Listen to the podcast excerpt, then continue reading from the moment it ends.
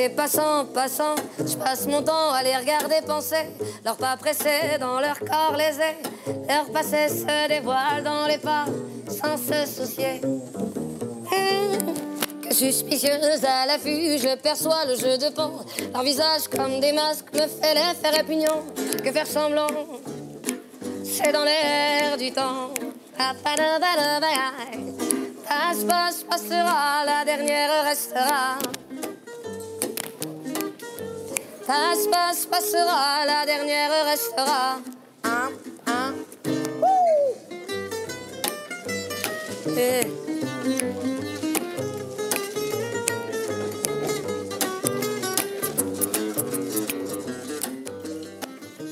สวัสดีครับ สวัสดีท่านผู้ฟังทาง m p t Podcast นะครับ ขอต้อนรับเข้าสู่รายการ MDC Movie d l i g h t ครับ episode ที่ 58 นะครับสำหรับ MDC episode นี้นะครับ จะรีวิวภาพยนตร์นะครับ เหมือนเดิมนะครับ ก็อยู่กับฟอร์มนะครับสำหรับสัปดาห์นี้นะครับจะรีวิวภาพยนตร์เรื่องแรกนะครับ คือภาพยนตร์เรื่อง A Simple Favor นะครับ ของผู้กำกับ Paul Feig นะครับ ก็นำแสดงโดย Blake Lively และก็ Anna Kendrick นะครับ ก็สำหรับภาพยนตร์เรื่องนี้นะครับ ถ้าใครได้ดูภาพยนตร์ตัวอย่างแล้วนะครับ ก็จะเป็นการหายตัวไปนะครับของเพื่อนสาวนะครับ แล้วก็มีการตามหาว่าแท้จริงแล้วนะครับ ตัวผู้หญิงคนนี้ได้หายตัวไปไหนนะครับ ก็ภาพยนตร์เรื่อง A Simple Favor เนี่ยเป็นคล้ายๆ ภาพยนตร์ตลกร้ายนะครับ แล้วก็มีพล็อตทวิสต์นะครับก็คือมีพล็อตเปลี่ยนสับไปสับมา หรือว่าหลอกล่อคนดูนะครับ ว่าแท้จริงแล้วเนี่ยเรื่องจริงมันคืออะไรนะครับ ก็ตัวภาพยนตร์เนี่ยนำเสนอเรื่องราวได้ค่อนข้างน่าสนใจนะครับ คือผสมความลึกลับนะครับ ในความสัมพันธ์นะครับที่ดูไม่น่าจะมีอะไรสลับซับซ้อนนะครับ แต่ว่าตัวเนื้อเรื่องเนี่ย มีปัญหามีปมอะไรซ่อนเงื่อนเนี่ยที่ชวนน่าติดตามนะครับ ว่าจริงๆแล้วเหตุการณ์ทั้งหมดเนี่ยมันเกิดอะไรขึ้นกันแน่กับความสัมพันธ์ที่ตัวละครเนี่ยได้กระทำต่อกันนะครับ ก็คืออเป็นตัวละครสองตัวนะครับ เป็นผู้หญิงนะครับ แล้วก็ตัวเพื่อนสาวอีกหนึ่งคนเนี่ยได้หายตัวไปนะครับ ตัวภาพยนตร์เนี่ยพยายามใช้อารมณ์ค่อนข้างผ่อนคลายนะครับ แล้วก็ไม่เครียดเลยนะครับ ช่วงขณะที่ดูนะครับ ทั้งทั้งๆที่พอตเรื่องเนี่ยค่อนข้างมีการสลับบทพลิกไปมานะครับ แล้วก็ตัวภาพยนตร์เนี่ยใช้โทนหนังค่อนข้างสดใสนะครับ แล้วก็เป็นอะไรที่สำหรับเราเราคิดว่าอ่าค่อนข้างแปลกตาไปจากภาพยนตร์แนวลึกลับสอบสวนหรือว่ามีการฆาตกรรมตามหาคนหาย ใครเป็นคนลงมืออะไรประมาณนี้นะครับเพราะเรื่องของ A Simple Favor เนี่ยอ่าไม่ได้คือส่วนตัวเราคิดว่าไม่ได้แตกต่างจากภาพยนตร์เรื่องกอนเกอร์นะครับอ่าถ้าใครเคยได้ดูแล้วนะครับ มากเท่าไหร่นักนะครับ แต่ว่าวิธีนำเสนอของตัวภาพยนตร์เรื่องนี้เองเนี่ยค่อนข้างแตกต่างจากกอนเกอร์แบบชัดเจนนะครับทำให้ตัวหนังเนี่ยมีมุมมองหรือว่ามี มีแนวคิดเนี่ยในการพาคนดูไปพบเจอกับปัญหา หรือว่าพาให้เราไปร่วมไขคดีกับไปกับตัวละครเนี่ยค่อนข้างที่จะมีรสชาติหรือว่ามีอารมณ์ร่วมเนี่ยได้แตกต่างออกไปจากจากจากอย่างที่กอนเกิดได้ทำนะครับ แล้วก็ประกอบกับการเเลือกใช้ตัวละครดำเนินเรื่องเนี่ยเพียงแค่ 3 ตัวละครหลักนะครับ ก็คือมีผู้หญิง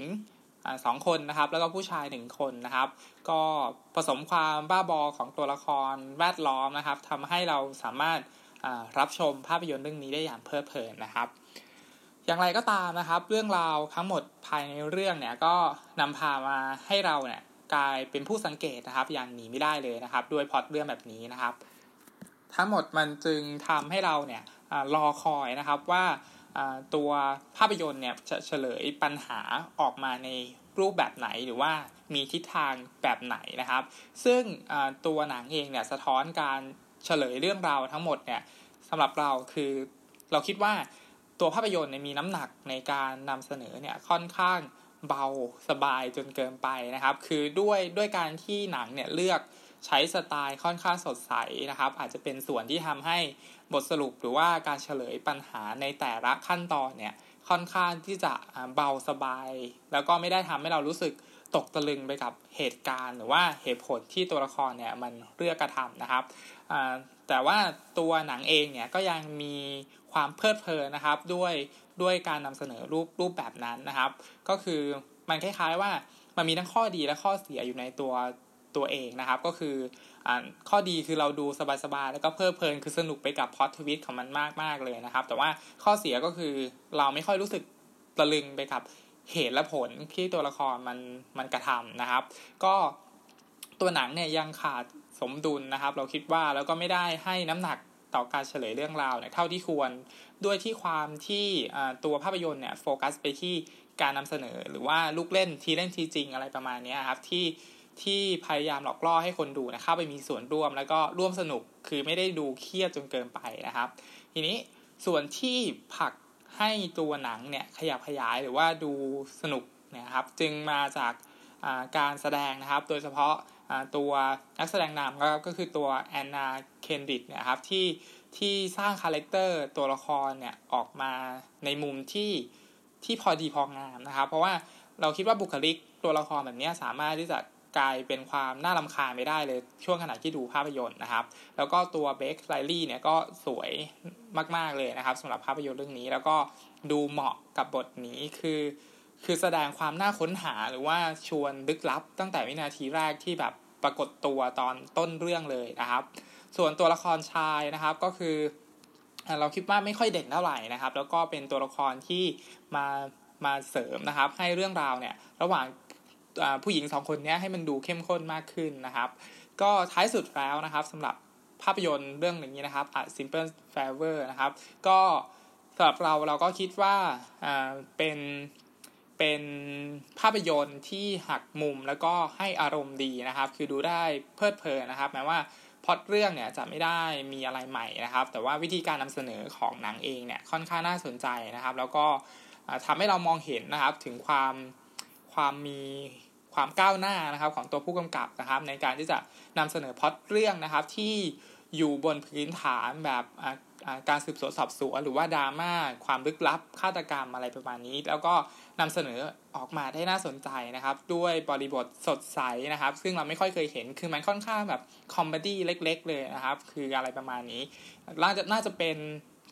การเลือกแหวกแนวนะครับ ในการนำเสนอเรื่องราว เราต้องนึกถึง Gone Girl เนี่ยมันค่อนข้างหม่นหมองมากๆเลยใช่ไหมครับ ตอนที่ David Fincher เนี่ยกำกับแล้วแต่ว่าภาพยนตร์เรื่องนี้มันก็คล้ายๆ Gone Girl นะครับ แต่ว่าโทนของมันเนี่ยสดใสมากๆนะครับ ก็ใครที่ชอบนะครับ งานสไตล์หักมุม plot twist นะครับ แล้วก็ดูแล้วไม่อึดอัดนะครับ ให้ความรู้สึกเพลิดเพลินนะครับ เหมือนกำลังนั่งดูหนังตลก หนังตลก comedy drama เล็ก ๆ อะไรประมาณนี้ แล้วก็มีความสดใสนะครับ ไม่หม่นหมองแล้วก็ตรวจจับคือไม่ไม่ไม่มีวิธีการตรวจจับสภาพจิตใจมนุษย์มากจนเกินไปเนี่ยงานนี้ก็น่าที่จะเหมาะสำหรับการนั่งชมแบบสบายๆนะครับ แต่ว่าก็ยังแฝงไปด้วยเรื่องราวที่ชวนน่าค้นหาแล้วก็ค่อนข้างดีเลยทีเดียวนะครับสำหรับภาพยนตร์เรื่อง A Simple Favor นะครับ ก็อันนี้ เรียกได้ว่าน่าจะแนะนำในโปรแกรมฉายสัปดาห์นี้เลยนะครับสำหรับภาพยนตร์เรื่องนี้นะครับสำหรับเรื่องที่2นะครับคือภาพยนตร์เรื่องอัลฟานะครับกำกับโดยผู้กำกับ Albert Hughes นะครับสำหรับภาพยนตร์เรื่องนี้นะครับ ก็เล่าเรื่องราวเกี่ยวกับจุดเริ่มต้นนะครับ ของความสัมพันธ์ระหว่างมนุษย์กับหมาป่านะครับ ภาพยนตร์อัลฟาเนี่ยมีพอดเรื่องนะครับ เท่ากับภาพยนตร์ตัวอย่างเลยนะครับ คือดูภาพยนตร์ตัวอย่างเนี่ยได้เนื้อเรื่องทั้งหมดนะครับ แต่ว่าถ้าไปดูตัวจริงก็จะได้งานภาพงานเสียงหรือว่า มิตรภาพระหว่างหมาป่ากับมนุษย์ที่ค่อนข้างน่ารักน่าชังนะครับ อะไรประมาณนี้เพิ่มเติมจากภาพยนตร์ตัวอย่างนะครับ แต่ว่าพอดเรื่องเนี่ยคือมีเท่านั้นเลยนะครับ ความโดดเด่นนะครับของตัวหนังเนี่ยจึงมาจากงานภาพแล้วก็วิธีการถ่ายทำนะครับ ที่พาเราเนี่ยไปพบกับธรรมชาติ แล้วก็ใกล้ชิดกับธรรมชาตินะครับ คือพูดง่ายๆเหมือนเรากำลังนั่งดูภาพยนตร์สารคดีท่องโลกกว้างนะครับ ที่มันมีตัวละครเอกเนี่ยเป็นมนุษย์ แล้วก็ หมาป่านะครับคือร่วมเดินทางไปเอาชีวิตรอดไปกับภัยธรรมชาตินะครับ ภัยจากสัตว์ร้ายหรือว่าความหนาวเย็นของฤดูกาลหรือการช่วยการล่าเหยื่อนะครับ เพื่อหาอาหารกันอะไรประมาณนี้นะครับ ก็เกิดเป็นมิตรภาพนะครับ ระหว่างคนกับหมาป่านะครับ งานทั้งหมดเนี่ยถ่ายทอดออกมาด้วยรูปแบบที่เข้าใจง่ายแล้วก็เข้าถึงง่ายนะครับ คือดูได้ทุกเพศทุกวัยนะครับ ไม่ได้ไม่ได้ยากเกินไปนะครับแม้ว่าตัว ตัวภาษาที่หนังใช้เนี่ยจะเป็นแบบภาษาแบบโบราณแบบโคมันยองอะไรประมาณนี้นะครับ แต่ว่าความง่ายของการสื่อสารของหนังเนี่ยมันก็ทำให้เราสามารถดูได้เพลินๆเรื่อยๆนะครับ ทีนี้ด้วยความที่มันเป็นภาพยนตร์ที่ง่ายนะครับ ก็คือมันไม่ได้มีอะไรสลับซับซ้อนจนเกินไปอะไรประมาณนี้ทำให้ช่วงที่มันง่ายเนี่ยตัวหนังเนี่ยไม่ได้ทำให้เราลุ้นไปกับตัวละครนะครับ คือเราไม่ค่อยที่จะมีมีอารมณ์ร่วมนะครับ หรือว่าไม่ค่อยที่จะ เอาใจช่วยให้ตัวละครมันรอบรอบพ้นไปจากเหตุการณ์ต่างๆ ได้ เพราะว่ามันดูง่ายไปหมดเลยนะครับ ทั้งทั้งที่จริง ๆ แล้วมันไม่น่าจะง่ายขนาดนี้นะครับทำให้เหตุการณ์ต่างๆ เนี่ยมันค่อนข้างที่จะดูเรียบๆเฉยๆจนเกินไปนะครับทีนี้อย่างไรก็ตามนะครับซาวประกอบของหนังนะครับ ก็ยังคงเราคิดว่าค่อนข้างดีนะครับ คือสามารถที่จะเล่นเร้านะครับ อารมณ์ได้อยู่บ้างนะครับ ส่วนที่ดีของหนังเนี่ยก็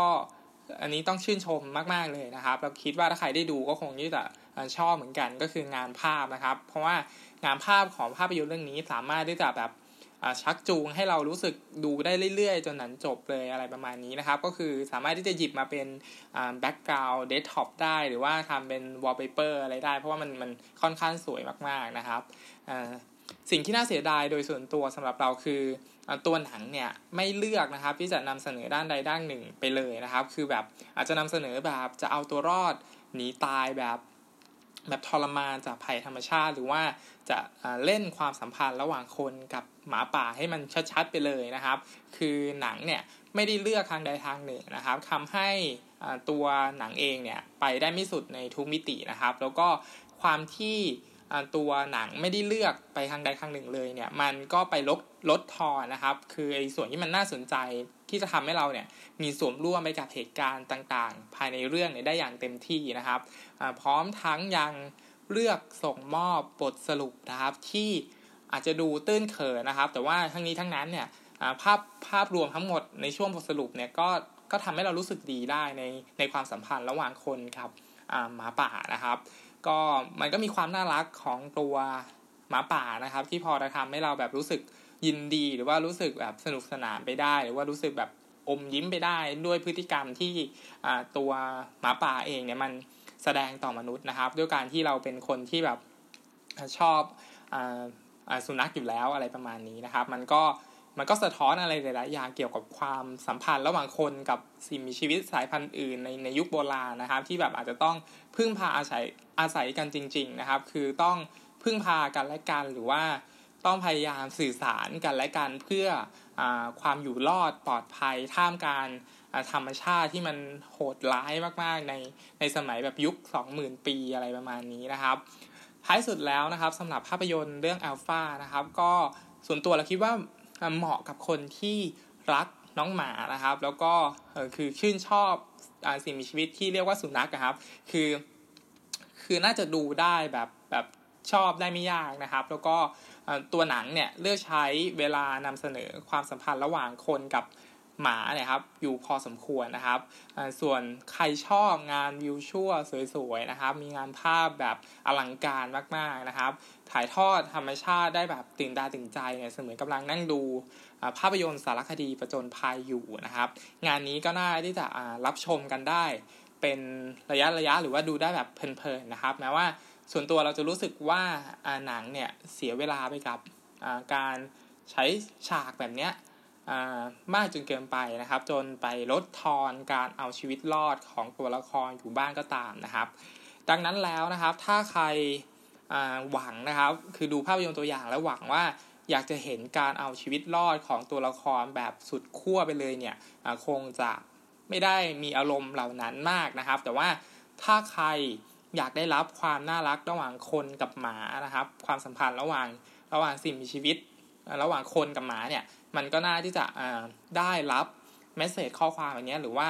ได้ความประทับใจในส่วนนี้ครับ อยู่ไม่น้อยเลยสำหรับภาพยนตร์เรื่องนี้นะครับ แล้วก็การันตีว่างานภาพสวยมากๆนะครับสำหรับภาพยนตร์เรื่องอัลฟานะครับสำหรับเรื่องที่ 3 นะครับ คือภาพยนตร์ The Predator นะครับ เป็นเวอร์ชัน2018 นะครับ ก็ตอนเด็กๆเนี่ยเราชอบดูภาพยนตร์เรื่องนี้นะครับ The Predator ตอนที่ตัวอาโนเนี่ยแสดงนะครับ ก็ทำได้เลยคือตอนนั้นเด็กมากๆเลยนะครับ ตัวอาโนเนี่ย ก็คือเป็นแผ่นซีดีนะครับ คือเกิดไม่ทันนะครับ ตอนที่เป็น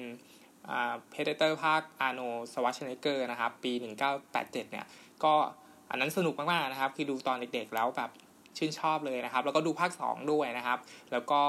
ภาคสองเนี่ยจำไม่ได้นะครับ แต่ว่าจำเวอร์ชันอาโนได้แบบติดตาเลยนะครับ ตอนที่ดูตอนนั้นนะครับ แล้วก็เป็นเวอร์ชัน2018 นะครับ The Predator คือมันมี Predator ปะทะเอเลี่ยนด้วยใช่ไหมครับถ้าถ้าถ้าจำไม่ผิดนะครับเอ่อก็ก็อันนั้นก็สนุกเหมือนกันนะครับ คือภาคแรกอะสนุกนะครับที่มันลงไปไปใต้พีระมิดอะไรสักอย่างหนึ่งนะครับ แล้วก็มีเอเลี่ยนมามา แล้วก็มี Predator นะครับมาล่าเอเลี่ยนใช่ไหมครับถ้าจำไม่ผิด นะครับ ก็ตอนที่มีข่าวว่าจะมี Predator 2018เนี่ยเราก็รอคอยนะครับที่อยากจะดูนะครับ แล้วก็ผู้กำกับก็คือ Shane Black นะครับ ก็ตัวผู้กำกับเนี่ยกำกับ Iron Man ภาค 3 นะครับ แล้วก็กำกับเรื่องที่เราชอบนะครับ ก็คือ The Nice Guys นะครับ ถ้าถ้าถ้าใครยังจำได้นะครับ ก็คือมี Ryan Gosling นะครับ แสดงแล้วก็มี Russell Crowe นะครับ แสดงตอนนั้นนะครับ อันนั้นก็เราชอบนะครับ The Nice Guys นะครับ ก็เลยคิดว่า เฮ้ย มันน่าจะมีอะไร พิเศษนะครับสำหรับ The Predator เวอร์ชันนี้นะครับแน่นอนว่าเวอร์ชัน2018 นะครับมาพร้อมกับเลด R นะครับคือมีเลือดนะครับ มีฉากที่รุนแรงมากๆนะครับ คือฆ่ากันนี่มีไส้ทะลักนะครับ เลือดแบบพุ่งกระฉูดอะไรประมาณนี้เลยนะครับ ก็ตอนที่ดูเนี่ยอะไรอารมณ์ต่างๆ เหล่านี้ก็ได้รับเต็มที่นะครับ แต่ว่าความไม่ค่อยสนุกสำหรับ Predator เวอร์ชันนี้นะครับ ก็คือความไม่สมเหตุสมผลของตัวหนังนะครับ แล้วก็ความ ง่ายมากๆของตัวหนังนะครับ ที่รู้สึกตลกนะครับ หรือว่าการที่ตัวภาพยนตร์เนี่ยเลือกใช้ตัวละครที่เป็นทหารนะครับ แต่ว่าเป็นทหารที่สติไม่ดีนะครับ มารวมกันนะครับ แล้วก็อาศัยความบ้าบอนะครับ หรือว่ามุกตลกนะครับที่สอดแทรกมาเลื่อยเปื่อยนะครับมาก ๆเลยนะครับ แล้วก็มาขัดจังหวะนะครับ ในช่วงเวลาที่ที่น่าจะสนุกเนี่ยทำให้เรารู้สึกไม่ค่อยสนุกนะครับ ตอนที่ดูนะครับ แต่ว่า อย่างไรก็ตามแล้วนะครับ ด้วยภาพรวมนะครับของของ The Predator เนี่ยก็น่าที่จะตอบโจทย์นะครับสำหรับคนที่ชอบงานสไตล์โหดๆนะครับ หรือว่า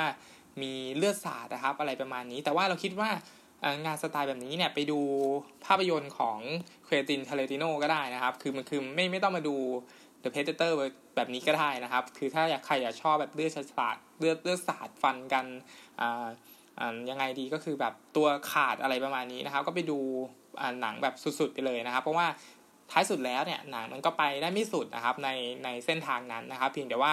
เลือกนะครับที่จะทำให้มันดูโหดขึ้นนะครับ ดูแบบอันตรายขึ้นนะครับ แล้วก็ตัว Predator เนี่ยมีการอัปเกรดขึ้นนะครับ จากจากเวอร์ชั่นก่อนๆนะครับ ทีนี้เรื่องราวก็คือว่าคือพอดเรื่องเนี่ยไม่ได้มีอะไรมากมายเลยนะครับ คือคือเราแทบที่จะ รู้สึกว่ามันไม่ค่อยมีความสมเหตุสมผล หรือว่ามีตรกกะอะไรที่มันจับต้องได้เลยนะครับสำหรับเวอร์ชันนี้นะครับ คือคือส่วนตัวเราเราไม่ค่อยชอบนะครับ การที่ตัว Predator มันมันอัปเกรดขึ้นมา แล้วก็บทสรุปสุดท้ายเนี่ยยิ่งทำให้รู้สึกว่าเฮ้ยไอ้ที่มันวางกันมาทั้งหมดตั้งแต่ต้นเรื่องเนี่ยมันต้องพังลงในในในในในฉากสุดท้ายเลยนะครับ ซึ่งก็เป็นอะไรที่ค่อนข้างตลกดีนะครับสำหรับเวอร์ชันนี้นะครับ คือ เราคิดว่าเวอร์ชันอาโนอะดีสุดแล้วนะครับ แล้วก็ไม่น่าจะมีเวอร์ชันไหนอีกแล้วที่ที่จะมาทำให้แบบรู้สึกรู้สึกสนุกเท่าเวอร์ชัน Arnold นะครับ คือ คือตอนเราดู Predator เวอร์ชัน Arnold ตอนเด็กเนี่ยเราชอบมากนะครับ หรือว่าไปไปดูตอนนี้อาจจะชอบหรือเปล่าไม่แน่ใจนะครับ แต่ว่าเดี๋ยวเดี๋ยวจะลองหามาดูอีกครั้งหนึ่งนะครับว่ารู้สึกกับมันแบบเดิมหรือเปล่านะครับ แต่เราจำได้ว่าเวอร์ชันนั้นเนี่ยเป็นอะไรที่ ที่แบบสนุกมากๆนะครับ คือคือด้วยลุงอาร์โนลด์ด้วยแล้วก็อยู่ในป่าใช่ไหมครับ แล้วก็ Predator มันน่ากลัวแบบมีการหายตัวมีการแบบซุ่มโจมตีนะครับ มีการแบบวางแผนกัน ซึ่งมันมันโอเคมากๆนะครับ แต่ว่าถ้าเปรียบเทียบกับเวอร์ชัน2018 เนี่ย มันเป็นอะไรที่ที่ง่ายไปหมดเลยนะครับ แล้วก็มีแผน คือแทบไม่ได้มีการวางแผนนู่นนี่นั่นเลยนะครับ คือมันเป็นอะไรที่ ที่เรียบง่ายนะครับ ความพิเศษอย่างเดียวก็คือตัว Predator มันโหดขึ้นนะครับ มันอัปเกรดขึ้นตัวใหญ่ขึ้นนะครับ แล้วก็ดูน่ากลัวขึ้นแค่นั้นเองนะครับสำหรับ MDC นะครับ episode ที่ 58 นะครับ ก็ต้องขอจบไว้เพียงเท่านี้นะครับสำหรับสัปดาห์นี้รีวิว 3 เรื่องนะครับ เรื่องแรกคือภาพยนตร์เรื่อง A Simple Favor นะครับ แล้วก็